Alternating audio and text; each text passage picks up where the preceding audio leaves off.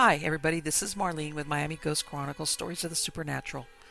And I hope you enjoy this new show, whether you're viewing it on the internet or listening to a podcast version of the episode. I do want to thank you for being part of my audience. You can also find links to videos or podcasts on MiamiGhostChronicles.com, as well as where you can submit your story about any eerie experiences you've had, which I would love to hear about. Just go to the Submit Your Story tab. Please subscribe to our channel so that you receive notification of when we release a new show. And find us on Facebook, Twitter, and Instagram. This is where I usually live stream and where I give you a behind the scenes look at locations where new episodes are being filmed at. I also tell you about all the interesting guests that will be appearing soon on Stories of the Supernatural.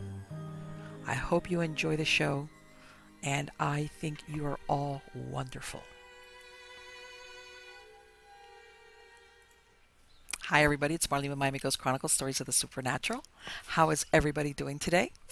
Good, I hope. Like I was saying in my last show here in South Florida, we're in the rainy season. That equates to one thing and one thing only hot and humid. Hot and humid. Yes, so this is why you see me with this shirt on, but underneath I've got a tank top.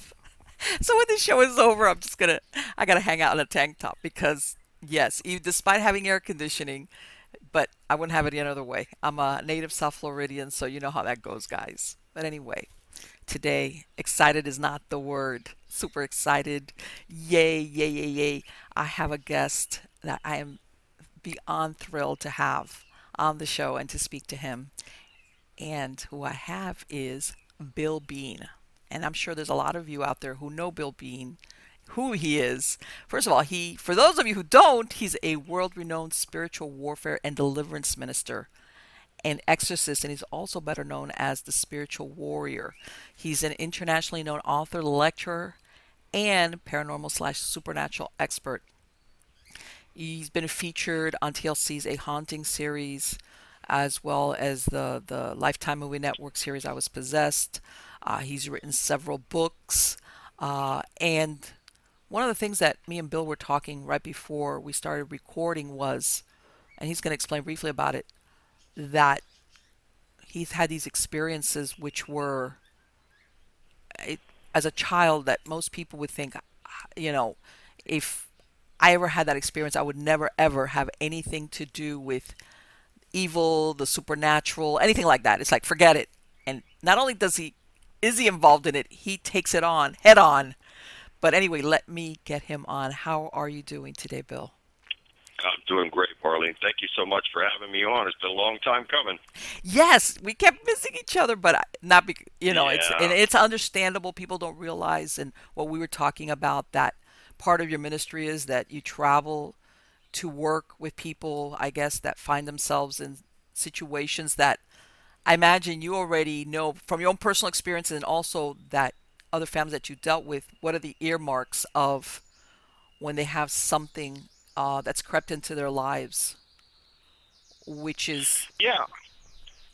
I mean, it's uh, you know, there's so many people in need. Uh, first of all, and people, there's times, Marlene, that you know, oftentimes I don't get to bed before 4 a.m. Sometimes mm-hmm. 5 a.m. And I'm constantly answering messages from people, and uh, people contact me from all over the world. So I travel all over America every week, and right. here lately it's been uh, two trips that, that some points, you know, along the way here.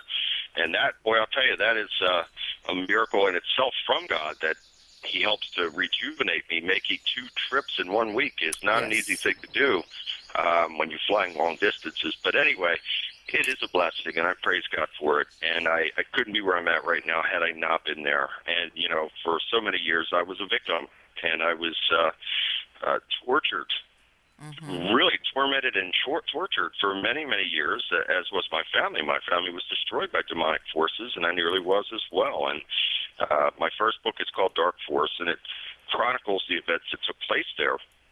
And in the book Dark Force, I said that it began in 1970, but it really goes much further back. I found out after I'd written the book that uh, that some family members many, many, many years ago had actually guts of things to conjure up those evil forces, and they came in. And believe me, if you're if you're uh, if you have intent to invite the devil in, he's going to come and he's going to kick the door in, and Mm-hmm. a bunch of demons are going to come with him.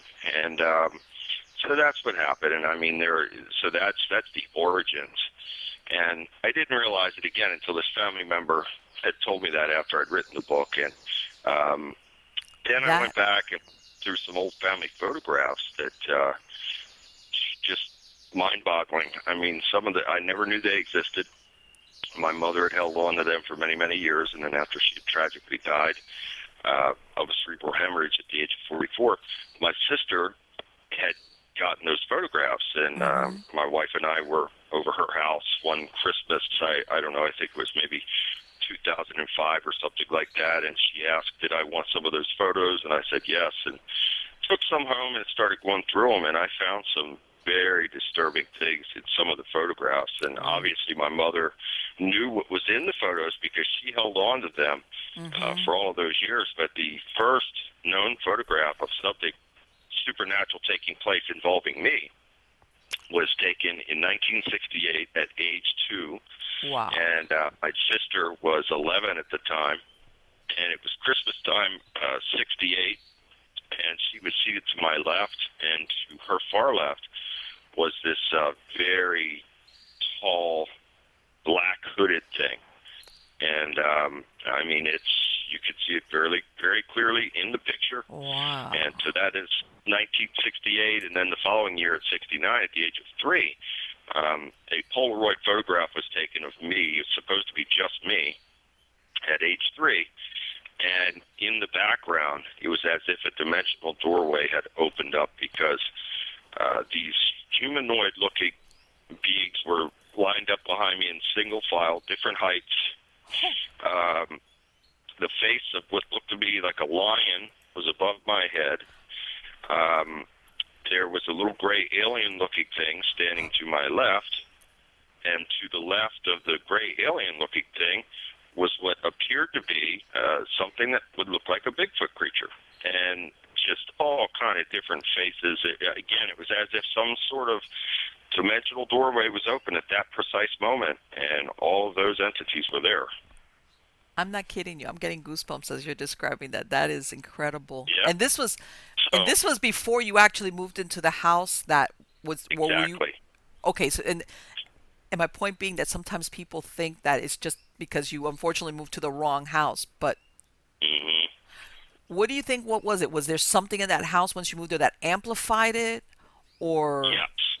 okay. Absolutely, Marlene. I think that. Uh, uh, so again, we had, you know, what we had on the family due to the invocation of those individuals. So that was already present and manifest. However, I feel that my parents may have actually been guided to that house by these evil forces, because just as God guides us in certain things, to where, you know, God wants us in a situation for the the good, you know, uh, Right. the devil mimics everything that God does, and uh, so he's he's the uh, original copycat, and so he tries to put us in positions of disaster and failure. So I think that uh, really demonic forces uh, actually guided them to that house where evil was already present and manifest. So uh, the whole area, and I'm quite certain to this very day, the area still has um, this type of evil upon it.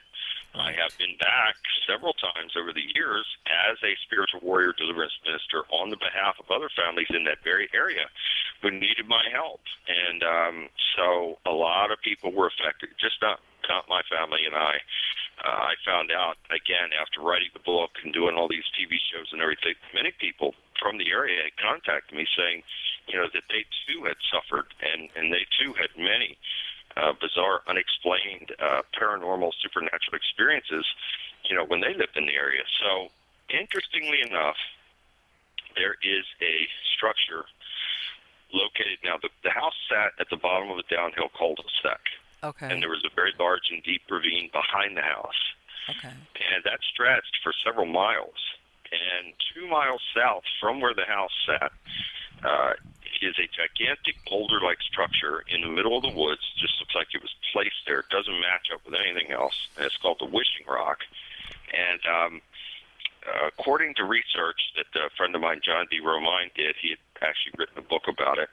And through his research, he said that Native American tribe, tribes used to gather there and worship.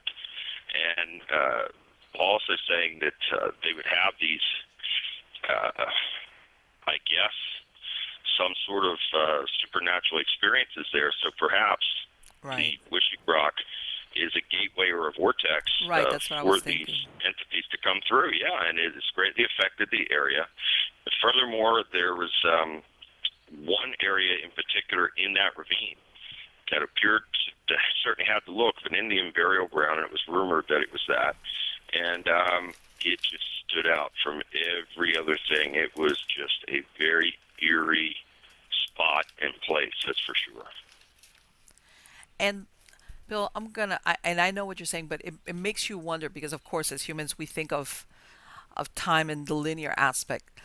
Have you ever wondered if also they were trying, like in other words, they kind of knew where what your potential was as far as spiritual warfare, and they were trying to head you off at the pass and ty- kind of derail you from You're fulfilling exactly that? right. That's that's exactly what it was. And so I've said this many times that you know, despite the level of torment and trauma and suffering that took place, I do believe that God allowed some of those things to happen in order for me to to see if I could be who I am right now, to be that spiritual warrior for Him. So yes, uh, it, there's no question about it that those things um, those things had to happen. And, and when we think about this also, and if we read in the book of Job, um, that the devil in that book, and I still believe that he is uh, subservient to God in the sense that he checked in with him. There, he says, you know, he comes in and God says to him, "Where have you been?" He says, "I've been roaming the earth to and fro, uh, just roaming up and down the dry places." And so that shows us that he is still subservient to God, and the, the reason that God doesn't totally destroy him is because he serves a purpose, and the purpose is because we have free will. Exactly. Therefore, uh, there must be an adversary to man in order to have this type of free will. Right, exactly. And that's and that's I guess where I was going with this. You have free will. You could have just as easily what we talked about earlier because of these ex- childhood experiences. You might you would have said, uh, forget it. I, I never want to think about that. I never want to have to deal anything with demons, devils, Satan. Forget it. You know, I, that's I'm done with that. You could have gone that. You could Well, have you made that choice. I Uh, certainly was thinking it. I, I was thinking it. Believe me, Marlene, and I was sort of like uh, the Jonah swallowed up by the whale in the sense that um, God put it so strongly on my spirit that I couldn't. Uh, I couldn't tune him out anymore. You know, I tried to ignore it. I just was absolutely. I'm a very stubborn individual, and uh, you know, it takes the wall to fall on me for me to, to you know, move on something or to go along with something. And At that time, I just you know, had my mind made up that there was no way that I was. First of all, I didn't feel worthy. I thought God must be Mhm. mistaken. How in the world? Why would He call somebody like me? You know, because I had That's to. right. Uh, through all that pain and torment and suffering, uh, with my mother dying so young, I had to uh, quit school in the eighth grade. And I lied about my age. I was about went to ask you, work. how old So- were you, Bill, when your mom passed? Yeah, it was just about ready. I think I was just about ready to turn 15, and I That's lied about my age. that's a, I, that is such a crucial age. My God, that's that's yeah, and I, I went to work for a construction company, and uh, believe you me, I was a skinny, malnourished kid, and uh, we had it rough. And Mhm. I was suddenly, you know, working with men, seriously tough guys, and and that made me a tough guy, having to be in that type of environment. And uh, it was um, it was brutal because I, Yeah. you know, again, and being a skinny young kid, I was carrying around ninety pound buckets of mud, you know, one in each hand, and then having to hump uh, this heavy drywall, five eight sheets of drywall, and things of that nature. So uh, Yes. it wasn't fun back then, but again, looking back on it, I'm grateful for it because it really did shape me. Because I feel that we all must be strong in mind, body, and spirit. So Mm-hmm. again, it was part of the process in order for me to be who I am and to be where I am right now. So I'm grateful to God for it. right it makes you and what let's say you moved on at what point did you realize that what your purpose was was to confront evil, to do battle with it? Yeah, after the very first time, you know, and I finally, and, and what happened was, again, it held me back for many years because I thought that it was intellectually inadequate, so therefore I could never be anything of substance or positive. I could never make a positive difference in anyone's life because of the hand that I was dealt. And I, you know, Mhm. further, furthermore had a mindset that I thought that, uh, you know, I'll go cause some miseries for others since I'm so miserable, you know, and, and that's a horrible way to be. And I was just Right. so empty and sad that I wanted, uh, I was seeking death. I really was. I lived my life Mhm. on the edge for a long, long time. Right. And then I, one day I had an epiphany that I was sick and tired of being sick and tired. I knew that it could do That's better, right. better. It could be better. And so that was it to where I started to study and I spent years in serious biblical studies and studied ancient history, ancient religion, you name it. I mean, I studied it because God says my people are destroyed for lack of knowledge, and so I, you know, my mind to this day is still a sponge. I try to study everything that I can. Knowledge is power, and it, so the more that I studied, the more confidence I had, and the more empowered that I became.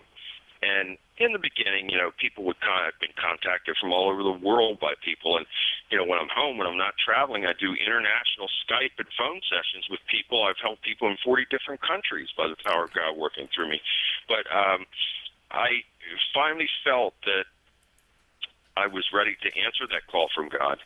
And after the first time, you know, the first family that I went and helped, I knew mm-hmm. right then and there that this was my purpose in life, and I never looked back. I knew that you know Right. this is what I was supposed to be doing, and it is. It hasn't been you know a smooth journey, that's for sure. I mean, I've been in some life-threatening situations Right, and- over and- the years. and that's why I, I asked you because I was thinking, did he go into into a case or into let's say intervention with a family knowing, or was he kind of ambushed like? I'm helping this family. I'm just thinking maybe they're going through some type of crisis, you know, family stuff. And then it turns out like, guess what? You know, you know, I wonder I if, and that's why I was wondering if like that that, yeah. happened. Okay. Absolutely, and you know, then you've got regular, you know, actual physical confrontation. Then, and um, I'm thankful that God blessed me with the abilities and the skills to be able to defend myself very well. But that said, I have skills and abilities to also be able to contain people without having to injure them, and that's Okay. you know where that comes into where um, even though someone is actually trying to attack me, and I've been you know there are many times in situations, I have these tactics that I can use to not have to hurt them, but to be able to contain them to keep them from hurting me. And you know I've had people, uh, you name it. I mean you know, my goodness, I we'd be here all night if I would list some of the things and situations that I've been in. But trust me when I tell you that um, I have been in situations that some people would absolutely run from. I believe it, and but and, and you know I've spoken about on some of my other shows, Bill, and I wanted to get your insight on it. I you know I tell somebody you know because nowadays everybody like there's everything you know all these paranormal shows everything's the demon and you know, everybody thinks it's Yeah. myself you really don't understand and or they see the Hollywood version where um, you know something happens and then 72 hours later you know you've got flying furniture and I tell sometimes first of all that's not the last thing you want but to me, you know, the aim of evil is to corrupt a human being. And sometimes it's done in slow measures because that's how you truly deeply corrupt a human being. Uh, very subtle, very covert. That's exactly right. you know, it, stuff starts flying around your house, one or two things, you're going to run out and move, or, you know, it's like, call the priest quicker, call the somebody. You know, in other words, it doesn't want to let on that it's there, kind of trying to have your life unravel uh, until it's too late, in other words. And Yeah, and then when a person gets to that point, you know, they're just so beaten down mentally, spiritually, Right. and physically that uh, they they lose the will to fight, and that's a dangerous place to be because that's how demonic possession can take place. Is when a person is worn down to the point where they just give up. and which is I was going to ask you with these families that you've gone and seen or these cases, and I'm sure at some point you start talking to them about you know what led up to this. Do you have circumstances like that where something has been going on sometimes for years? Yes, and I, you know, some of these cases, and I'd say probably a good portion of these cases, uh, have one common thread, and that is child molestation. Yes. And um, it's so awful It's so sad. It's so despicable. Yes. Uh, it is, in my opinion, the most wicked and heinous act that could take place. Yes.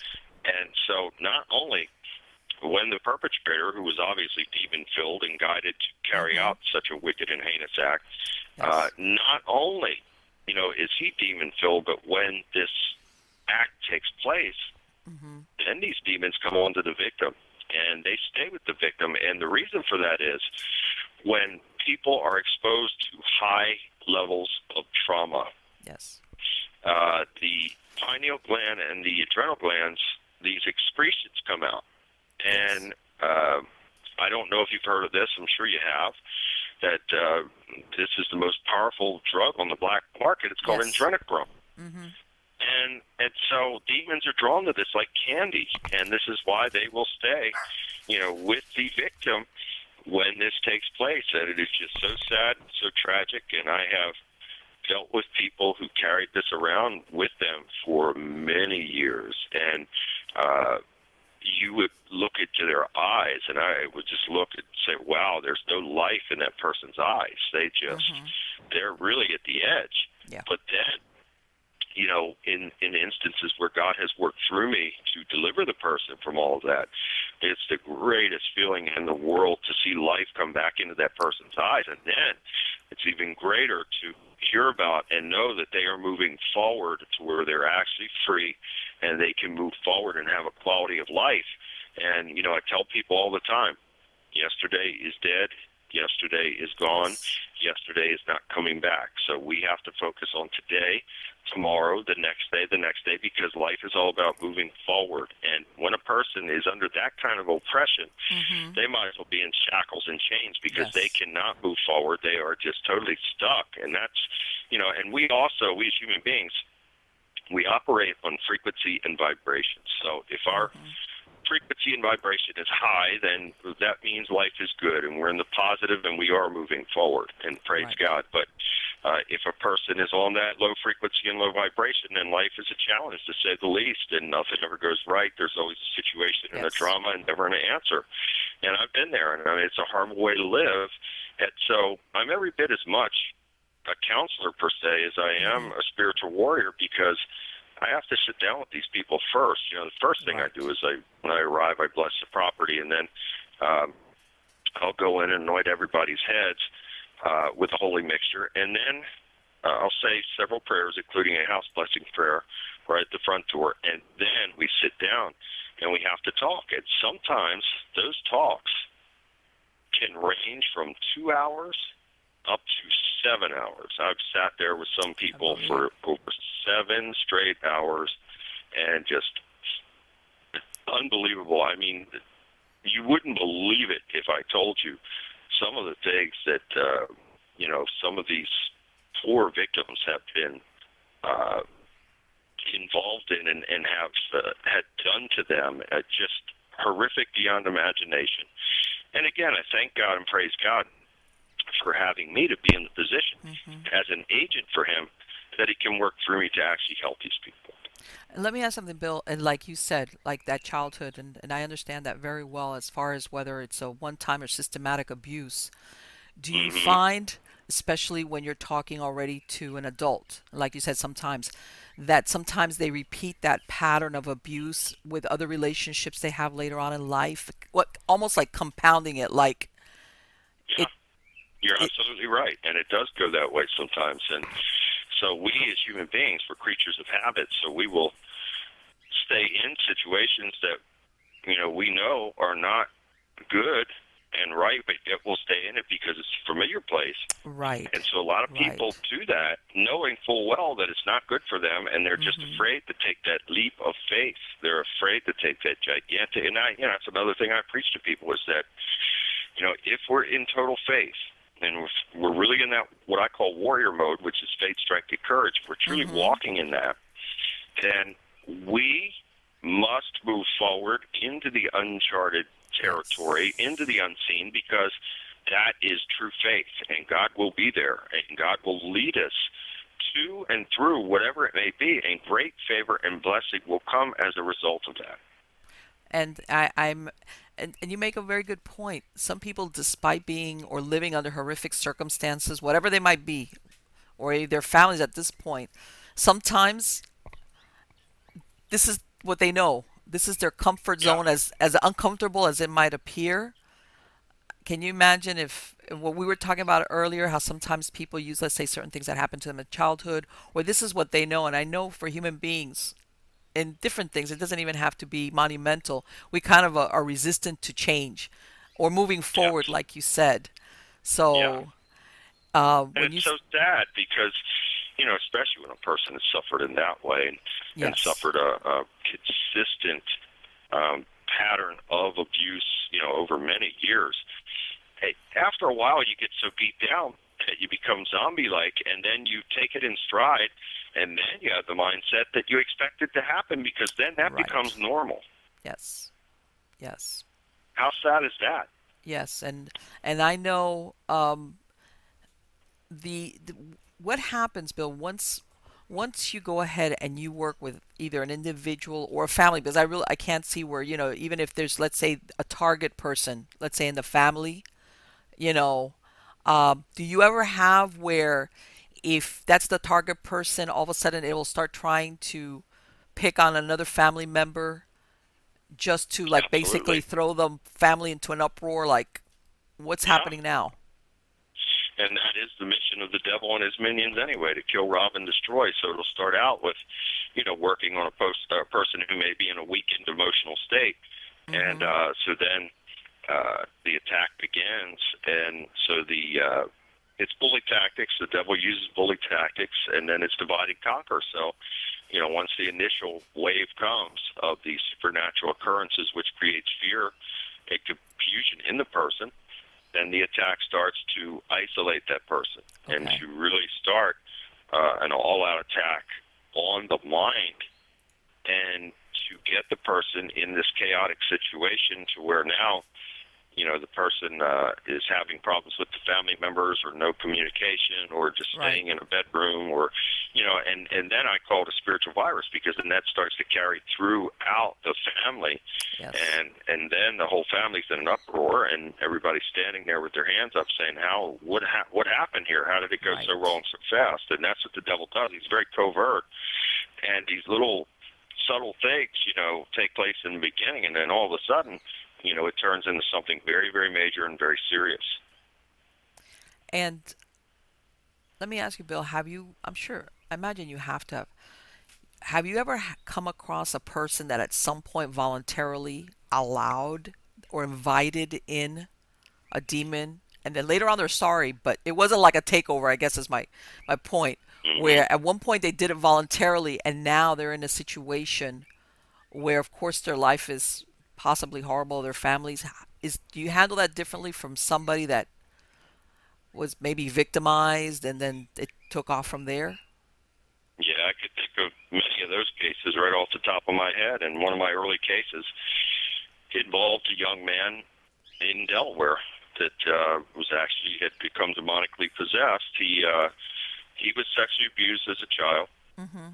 uh, repeatedly and was very angry. He felt that God had betrayed him and left him and abandoned him. And so that caused him to uh, go into Satanism. And he was in this satanic cult, and he uh, he had the daggers. He had just the things that I mean, he had the whole works as far as seeing.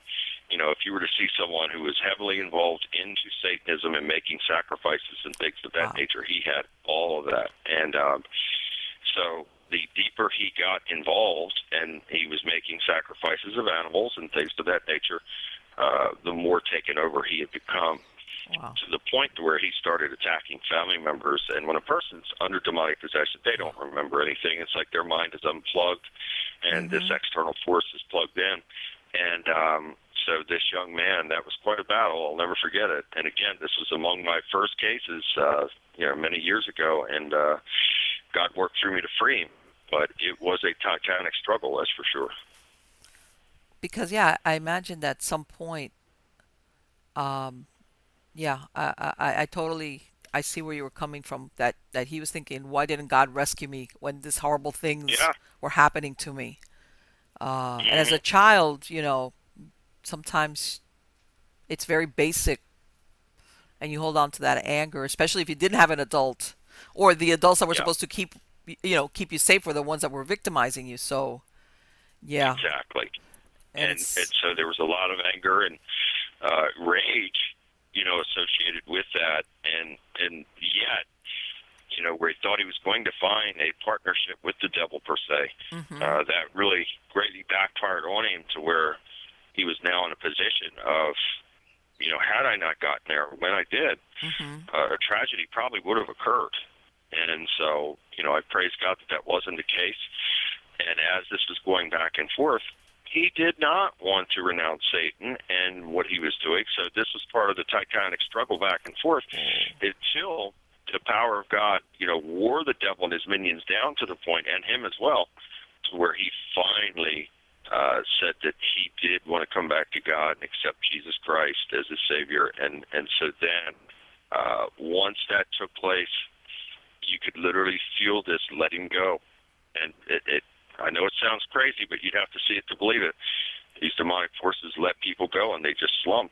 And once Right. that happens, and they start to cry, and then it's over with. And uh, so after it was all over, I went around with him in his room and other places, and we collected all of the satanic paraphernalia, all the daggers and all the things that he was, you know, that he had there, mhm. and we got rid of all of it. And so, in other words, what you're relating is that even for somebody who has voluntarily, uh, basically integrated uh, being possessed, because that's ultimately what it is. Uh, there's still Mhm. there's still a there's a you can still turn back from that. In other words, it doesn't mean like okay, well you Yes. you know you brought that on by yourself, so too bad. And You even know. if a person literally sells their soul, and I have been in those situations as well, um, they could still be delivered and redeemed from that as well, because the devil is a counterfeit. He is a liar, and he he's offering this so-called uh, contract for your soul, but um, God doesn't hold any validity to that, and so these people who have, and uh, again, I've God's worked through me to help many of these types of people as well, that literally have sold their souls. Um, they were redeemed and they were saved and they were delivered, and then they went on to lead very good and productive lives because they were free from it. So um, it's never too late. The only time that it becomes too late is if a person just does not want to stop doing great wickedness. They, and there are people out there like that. Oh, They're part of the satanic seed line, and those Yes. types of people are incorrigible. yes. They enjoy doing what they're doing. They enjoy creating miseries for others. Mhm. That is their life's mission, Yes. and so they're not going to change. And furthermore, they're going to just continue to create uh, create miseries for as many people as they possibly can Yes. because those demons are working through them to do so. Yes, and and I've spoken. You know, these are what because you know when people say the word sadist, you know, you always think of like serial killer sadists, which those are very bad. But I tell people Mhm. there are people that are sadists. They don't go around killing anybody, but they get great pleasure out of what you just described, controlling. Yeah. Seeing people unhappy, bullying them, uh, you know, threatening them, uh, you know, all those things. They're they're, they're sadists. The the, uh, they can make you fear. That's that's and there's a lot of them running around. Sometimes, It's a source of fulfillment to them Yes. and great power to them. yes, and it's all a lie. I mean, they're they're under this delusion that uh, you know that they have this power. They don't have anything, right, and their day is going to come. A great and terrible day is going to come. Now, look, we're all going to stand accountable for the things that we've Mhm. done, and I am by no means a saint. I don't claim to be, right, but I try to do the best that I can do, and I try to be the best that I can be each and every day of my life. We're all going to stand accountable and give an account of what we have done on this earth. But those types of people, woe to them. Because Right. a great, terrible day is coming and a purging is coming, and whoa, I would not want to be them for one second. right. And and and a lot of times, you know, us as human beings, when somebody does something bad to us, whether it's a parent, a boss, uh, uh, sometimes friends that betray us, you know, we all want that that moment of justice. Like I want to see you get it. But Mhm. sometimes that moment comes and goes, and or you might even see that person move on like unpunished I guess is my point. But from what Mhm. you're describing, sooner or later, um, that does catch up to them at some point or other, even if you're not there to no witness it. about it. No question about it. And you know, even people like that that do wrong to you, and this is why Jesus. And I write about this in my new book called The Connection. Uh, you know, Jesus. One of his strongest messages was about forgiveness, and the reason for forgiveness is uh, it's every bit as much for us as it is for the person that we're forgiving. And it doesn't mean that you know, and, and it's easier said than done. Believe me, I, I know this from personal experience. It's easier said than done. However, Jesus want, wanted us to forgive because when we hold on to that kind of hatred and anger, uh, that person has power over us, and it becomes a spiritual poisoning to us. So Yes. that was a large part of his message that you know, forgiven you'll be forgiven, and doesn't mean you have to go, you know, and and be back in the circle with that person or Mhm. you know act phony and be buddy buddy or whatever it is. But you've forgiven them, and then uh, you just release them and let them go their way, and that's it. And you know what? It's really funny because in the last couple of weeks, there's a route that I take to um, to go see one of my sons, and there's a Mhm. church, and you know how they have those boards where they'll put up different sayings. And the last Yeah. one they have is says, "Forgive your enemies; it'll really mess with their heads." And every time I see Yeah, it, it's true. I have to It- laugh It's true. because because to you know someone like me i like to be in control of myself of my thoughts i don't want somebody uh you know dominating my um thoughts or my actions because i'm holding uh, a hatred towards them Right. or whatever it may be. And i've been through all that. Believe me i hated my dad for many many years. And next time i come back we'll have to get into that part. I'll share that with you. But Yes. thank god i was able to forgive him before his untimely death. Um but uh, I understand what that's all about and how uh, just a burning hatred can really get, and the devil loves it. You know, when we get into that type of uh, area to where we have these just searing, burning hatreds for Yes. someone, the devil's loving every second of it. So, uh, again, for anyone out there that would like to get a copy of my books, uh, Dark Force, or I've written four books, and, and so Dark Force delivers the second one. Ten Steps is a free audio book now. I, you know, wanted to do something uh, for people. And still the same thing with this book. I can't tell you how many times and how many shows I've been on that I've said that if you can't afford to buy my book or books, just send me an email. I'll send you a free PDF copy because That's it's important that people uh, read this information because uh, it, a it's true and b this is preparation. This is how you can prepare in real warfare and real battle, and each and every one of us are in spiritual warfare on a daily basis. You know, most people don't realize that, but we truly are. So I'm thankful to God that He blessed me um, with a little window to be able to have written the connection, which uh, I had written it in under three weeks, and that little window took place uh, between mid-January and mid-February, and and God really put it on me that He wanted me to write this book, and I sat down. I I obeyed the the uh, what I felt was an urging from God to do this, and I mean there were days. Now usually when I write, I'll spend like two to four hours a day each every day until the project's over. But on this one, I spent some days that were 16 hours a day sitting in front of that screen to where my eyes felt like they were swelling up. They hurt so bad, you know, I could hardly see anymore. But it was that urgent to get the work done, to get the book done, and to get it out there. And I'm thankful to God because all the reviews have been, you know, just fantastic. And I thank everybody out there who has read the book and, and others who will get it. I, I truly appreciate it. And it's great to be able to sell books. But look, uh, this is important information. So Right. again, if there's people out there who can't afford it, then just send me an email and I'll send you a free PDF copy. And you know what? When when you come back, Bill, which I'm hoping to have, you know, one of the things I would love to talk to you about on the on another show would be what you described, as far as uh, family history or lineage affecting present day, uh, whether it was a, a vow taken voluntarily or that. In other words, that it affects the bloodline, not just the person Yes, who you're originally exactly right. did whatever. You, And this is why in my deliverances, you know, I will mention that uh, by the mighty power of Yahweh and his mighty and holy name in Jesus' name, I bind and rebuke all family bloodline curses. And so it's very important to, you know, be thorough and mention all these things because you're Right. exactly right that uh, that bloodline curse can be devastating. Right. And, and in your case, you mentioned you found things, but there's people that don't have family members to them, or if they were ever in an adoption where they don't have hmm any way to go back into their family history to find out. But I would love to talk to you. But anyway, Bill, thank you so very, very much for. Uh, It was it has been my wonderful. It's been great. be on. Yeah, thank you so much. It was a pleasure to be on with you. I look forward to the next time. We'll set a Absolutely. date up soon here. And um, I'm actually going to go rest a little I bit. know, And thank you to everybody out there. And God bless you, Marlene, and God bless everybody out there. And look forward to the next time. Thank you. Take care, Bill. God bless you. Likewise. God bless you. Bye bye.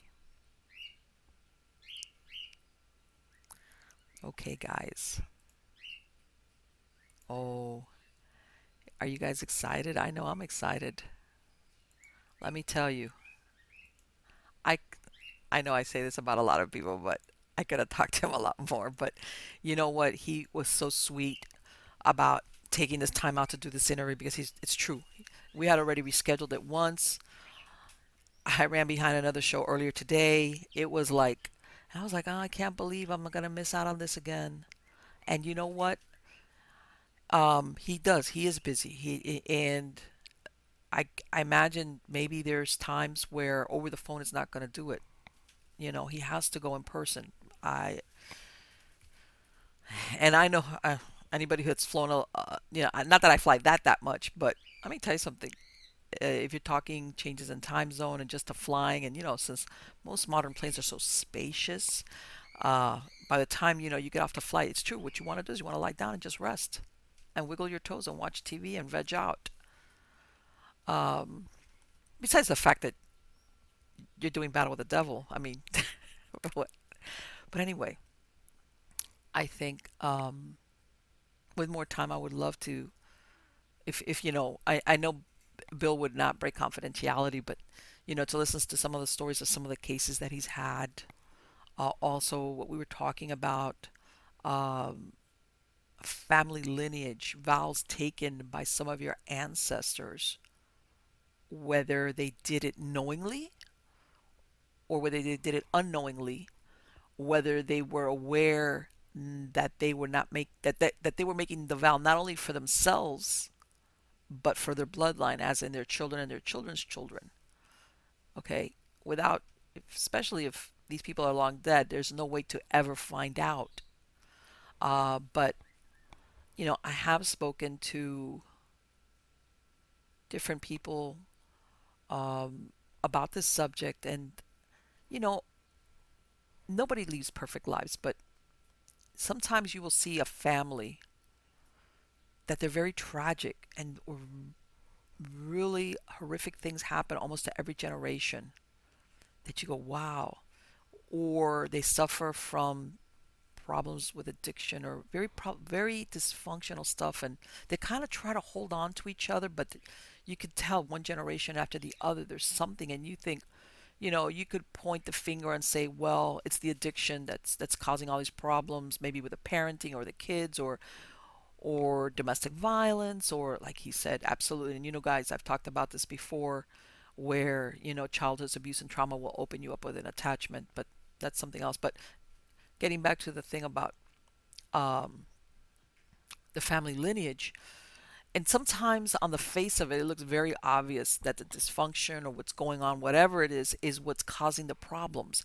But if you could take like a bird's eye view of let's say a timeline of this family and you're thinking wow that man things are always not good for these people i mean their lives are just either bad or worse and a lot of times you know, when you go back, you find out that at some point there was something along those lines that happened.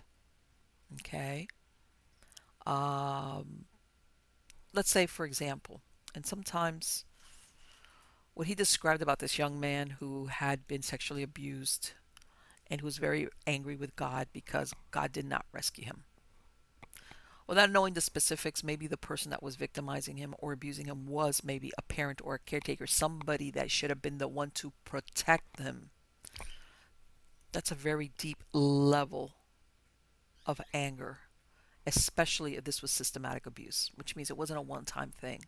Sometimes children endure abuse for years. Talk, you want to talk about deep seated rage, deep seated hatred, deep seated uh, revolt against God? Because who else is this? My parent is the one that's doing this to me, or the person.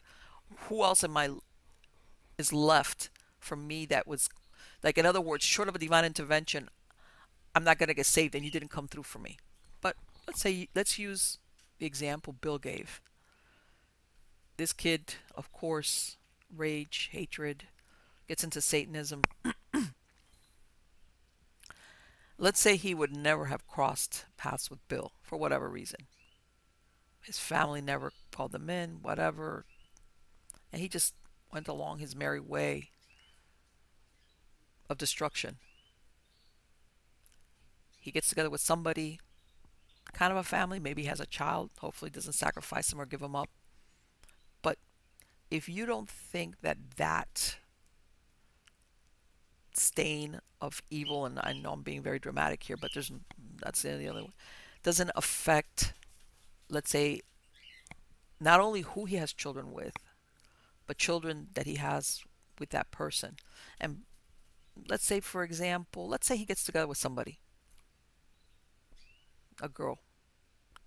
She gets pregnant. They part ways, maybe when she's pregnant or shortly thereafter. He's never really in, in the child's life. Regardless, that child is going to suffer from the vows or the commitment or what he was into, that animal sacrifice and all of that, all of that. In other words, they don't even have to be in proximity uh, as far as upbringing. Okay, and then you you know that's when somebody like Bill Bean comes in and and that's what I like. It's like there's no way I'm going to be able to verify this, but knowing what I know based on my experience, I'm going to address it, as in revoking any vows made by somebody in the past from that family. Whether they did it on purpose or they didn't do it on purpose, he just addresses it because he knows there's a good chance that that is lurking somewhere in the background. And it's the way I look at it is yes, we all have free will regardless, regardless of our history, family history, whatever, we all have our free will. We all have the free will to say, this is what I want my story to be. However, when you have that in your background, whether it's trauma in your lifetime as a child or later on, or especially when you have that uh, family lineage on a metaphysical plane if you want to look at it. And what I mean a metaphysical plane is this person you've never that that maybe that person that did it like died maybe 50, 60, 100 years ago, but their ill effects is you it's it's the whisper in the ear. You know when you when you know when you're going to do something, maybe it's a split second to do something stupid or wrong or dangerous or suicidal that is the whisper in the ear that puts you over the edge to do something that later on snowballs into horrible results. Whether it's death, imprisonment, addiction, domestic violence, violence against your family members, you being the victimizer and being instead of being the one being victimized, which by the way, that is very that that that, that does very appropriate many times victimizers were victimized. Okay, that lineage, that thing is that whisper, that, and here we go. Let, let it snowball into other generations. Let it cause havoc and unhappiness and misery with anybody in the orbit of that person. By this, I mean it doesn't even, if you think it's just family contained, if, you know, coworkers, friends, neighbors, the more misery, better it is. But when we're talking about family lineage, yes, that's, that's sometimes how it works. It's that split second when you're going to make a decision. And you might even have that part of you that's saying, don't do that, or don't say that, or don't go there. What I call the higher self, the part of you which recognizes that what you're going to do is being pushed forward by somebody that's not you. Okay? Somebody that um and I know this is very, you know, you know, that prototypical that you've got the angel on one shoulder and the devil on the other and that's your conscience. And you know, I tell everybody feeling tempted to do something wrong, that's comes with being a human being. Okay? It's what you do.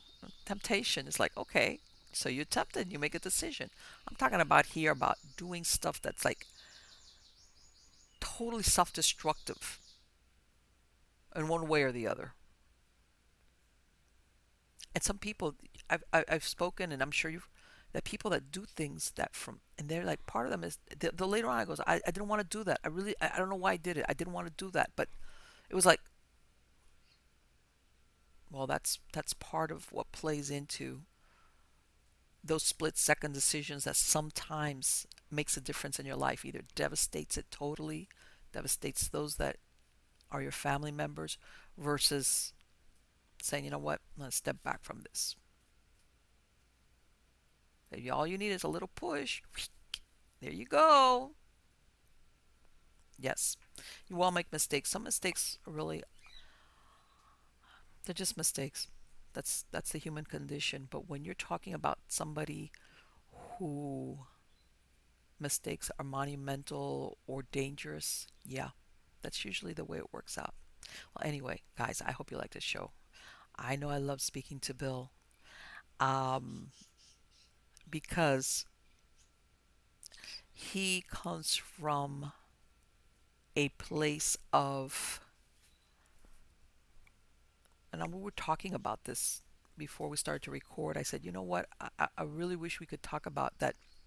You know, a lot of people have seen the show that details what happened to you when you were a child and all the paranormal occurrences that occurred in your home and, you know, what you witnessed as a child. And I said, you know what?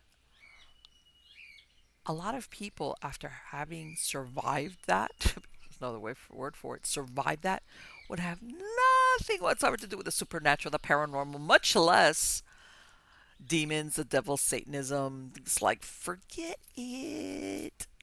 You know, I don't want anything. And he didn't. He confronted it. Okay, he confronted it head on. And I think that that's very admirable because also we said, despite having what he later found out was a family history, despite having endured the loss of his mom at a very crucial age, which is devastating for any child. Uh, what happened with his dad, all these things, guess what?